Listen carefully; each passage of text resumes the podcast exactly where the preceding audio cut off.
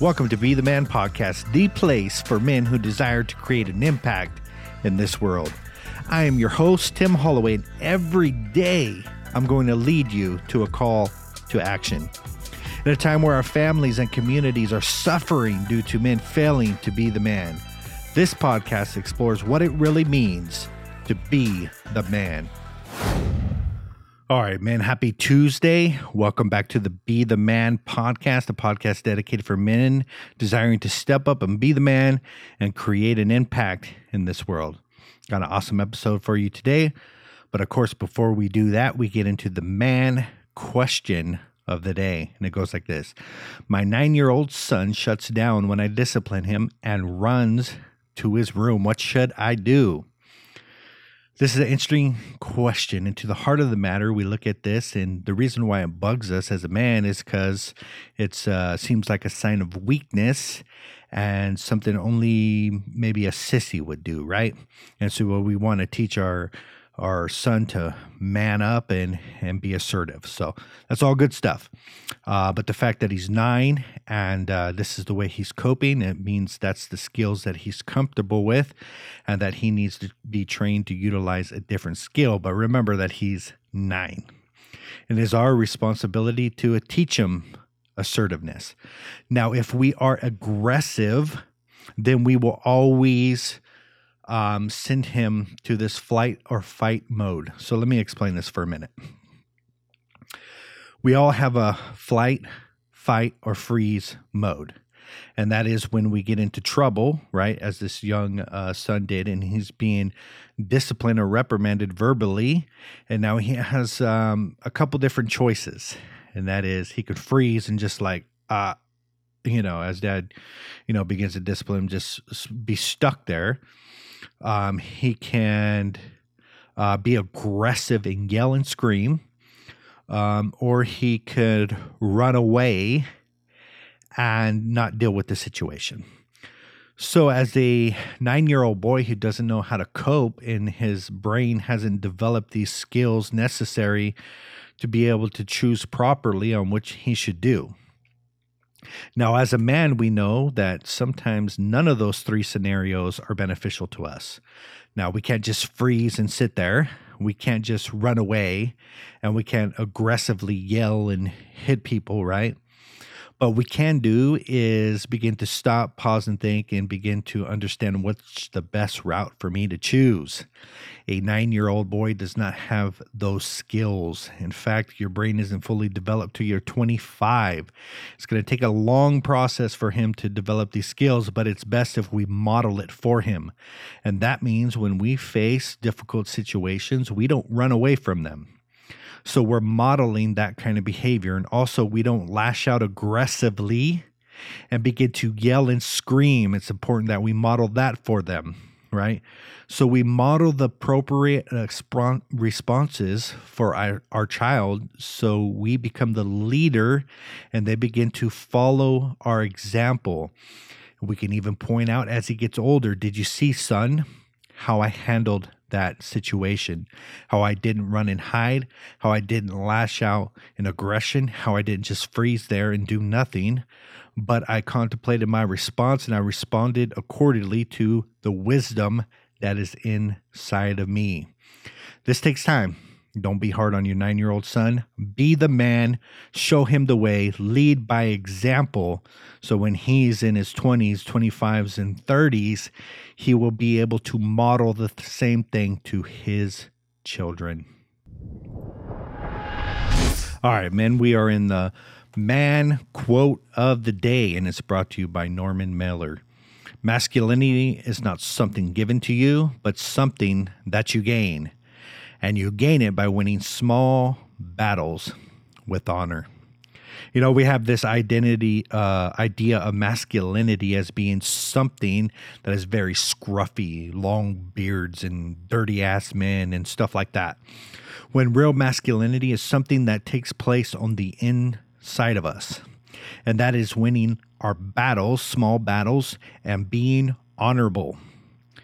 You see, masculinity comes from living up to a certain code and principles. You become the kind of person that is worthy of respect and honor. And in fact, you don't do anything that would change that. See, our self perception of ourselves, if we believe that we are not worthy of respect and honor, we will behave as such. So, the goal of any man or masculinity is to be the kind of man that you respect. And so, don't step out of your own expectations. Be the kind of man that you know is worthy of honor. And this is a powerful way to display masculinity in this world. All right, men. So we are at the Men Creating Impact part of the podcast, and I'll read a tad bit. Then we're going to jump into our topic. We are reading from Men Creating Impact, and it's coming. It's a workbook for men that's coming out soon. I will let you know when it has arrived. You might be a pansy if you're acting like sleeping beauty, which means you live in your bed, you eat in your bed, you read in your bed, you smoke in your bed, you drink in your bed, you watch TV in your bed. You might be drinking two pots of coffee in the morning thinking it will solve your energy problems. You are exhausted because you lost the passion and purpose to pursue your dreams. If you were pursuing your dreams and purpose, then passion would follow. The lack of passion is due to the lack of identifying and pursuing your purpose. So, that is our little reading for today. But we'll want to talk to you about the cycle of pain. You see, for someone to be up in their bed all the time, they are going through a process of pain. And that is that they have checked out on life they have decided not to participate. It's almost like a, a sport as a young boy, right? You get uh, beat up, or it was too much for you to handle. And so the coach took you out, and you're on the sidelines.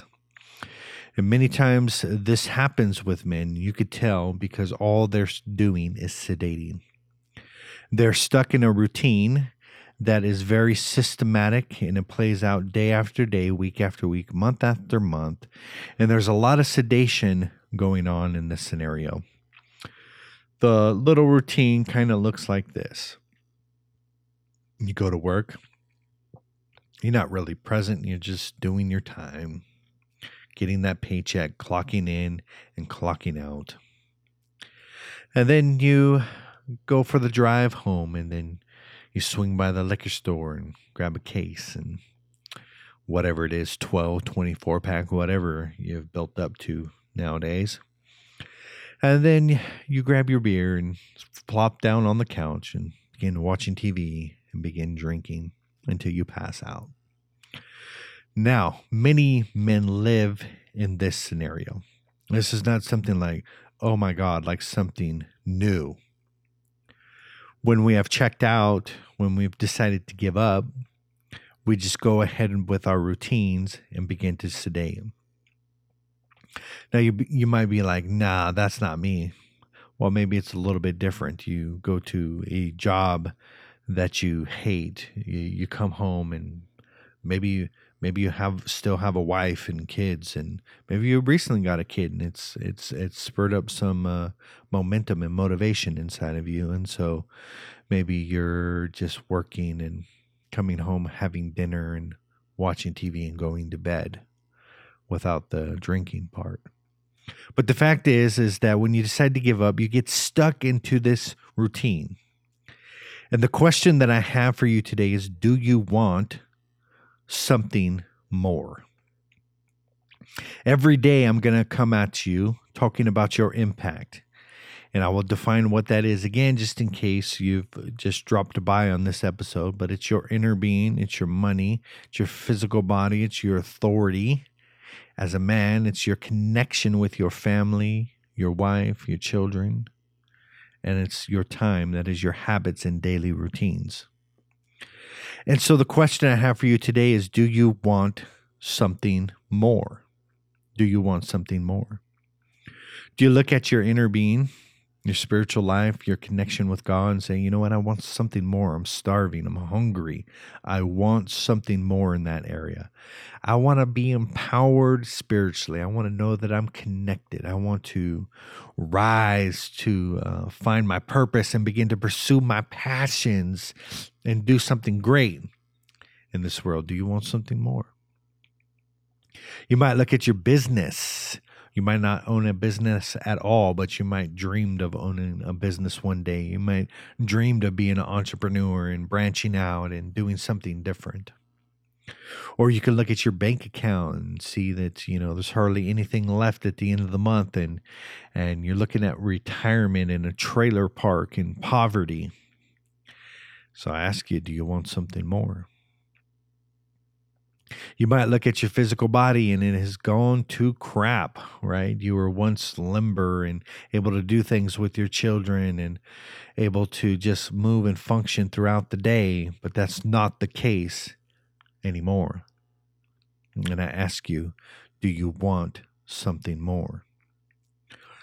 It could be the marriage that you have. Now, you might be in, married for 20 years. And so during that time, it's normal for, for dry spells, but uh, you've been in a continual dry spell and um, you can't even remember the last time you made love.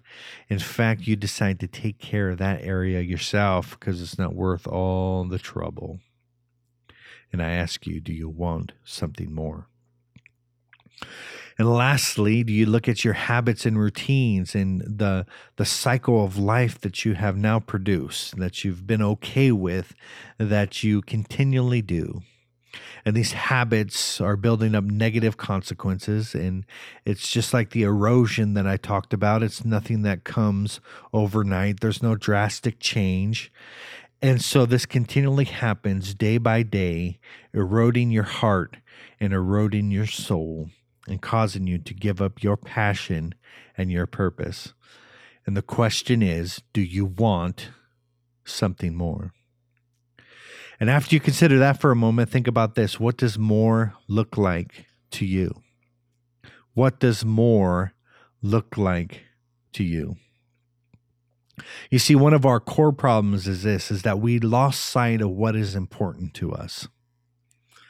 Because if we had the forefront of our mind what was important to us, we would begin to pursue importance and we would have passion and purpose. You see, a couple years ago, or about a year ago, it's been a little process for me, but I decided that my impact was important. I've seen the areas of my life where if I begin to build them, I will I will live a fulfilled and happy life, and I decided that that was important to me. I decided that taking my wisdom and the knowledge that I've, I've experienced and sharing it with others is important to me. I decided along the way that my wife and my family and having a great home and building a great business and becoming an entrepreneur, I, I decided that that was important to me. And so, what begins to happen is when you begin to recognize what's important and begin to grab a hold of it, begin to think about it, ponder it every day. What you begin to lose sight of is the things that are unimportant.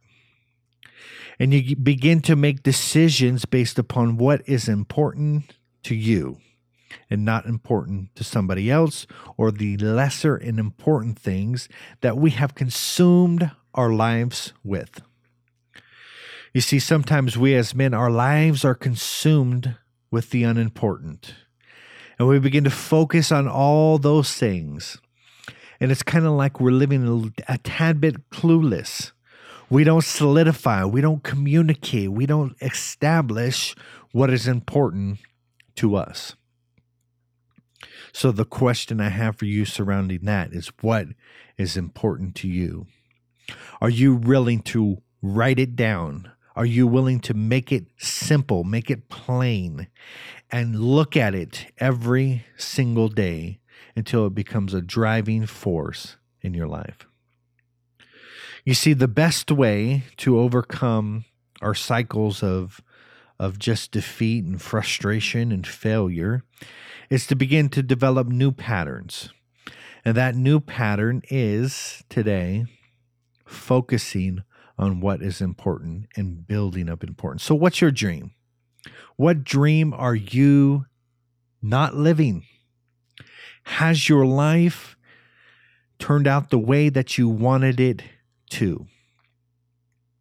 You know, somewhere along the way, if you're in this cycle, you have abandoned your dreams. You have let your dreams go and you decided just for a mediocre, crappy life where you're just existing. There's pleasure moments that happen every once in a while, but overall, it's just mundane and it's just routine. You see, we as men, we were built for spontaneity and excitement. But all that has gone out the window. So, why are you choosing not to live your dream? And yes, I said choosing because the first thing we'll say is, well, because of this happened. Oh, because I blew out my knee in college. Oh, because, uh, uh, uh. And we make all of the ex- these excuses. But I come straight at you with this. Why are you choosing right now, right now, not to live your dream? You, may, you might be, man, it's been so long. I don't even know what my dream is. Well, the best thing you could do today is to get one. And the way that this happens is to get clarity about what you want. What exactly do you want? For me, it was simplistic. I looked at the area of my impact, my inner being, my money, my physical body, my authority, my connection in time, and said, I want fulfillment. I want to be satisfied. And I want to have enough. And the question all comes down to is what do you want? maybe, just maybe, you haven't thought about what you wanted for years. You put what you wanted on the back burner. Maybe a relationship came along, maybe kids came along, maybe a job came along, and all these things just caused you to get into a mode and modality of not pursuing your dreams. And you grabbed your little dreams and you stuck them on a shelf. Well, my challenge to you today is to pull it back off. You see, a man can endure all things when he has purpose. And a man begins to die when he begins to lose his purpose. But the funny thing about purpose is this is that most people go look for it. It's like they're on a search and a quest. That purpose is somewhere outside of them, and it's some journey or some discovery to find it. And then there's people that hope for it. Those that sit around and wait, sit around and hope. This is what the religious community often does. Someday, some big change will happen in my life. Someday God will come down and change everything. Someday, someday, someday. And so they just sit around and hope for it. And then, of course, lastly, people sit around and wait for it. I'm just waiting for my purpose. One day, the purpose fairy is going to sprinkle his fairy dust over me, and it's going to become clear to me. You see, all these ways keep us in stupor. They keep us waiting for some future day, for some quest to find it. Here's the reality we create our purpose.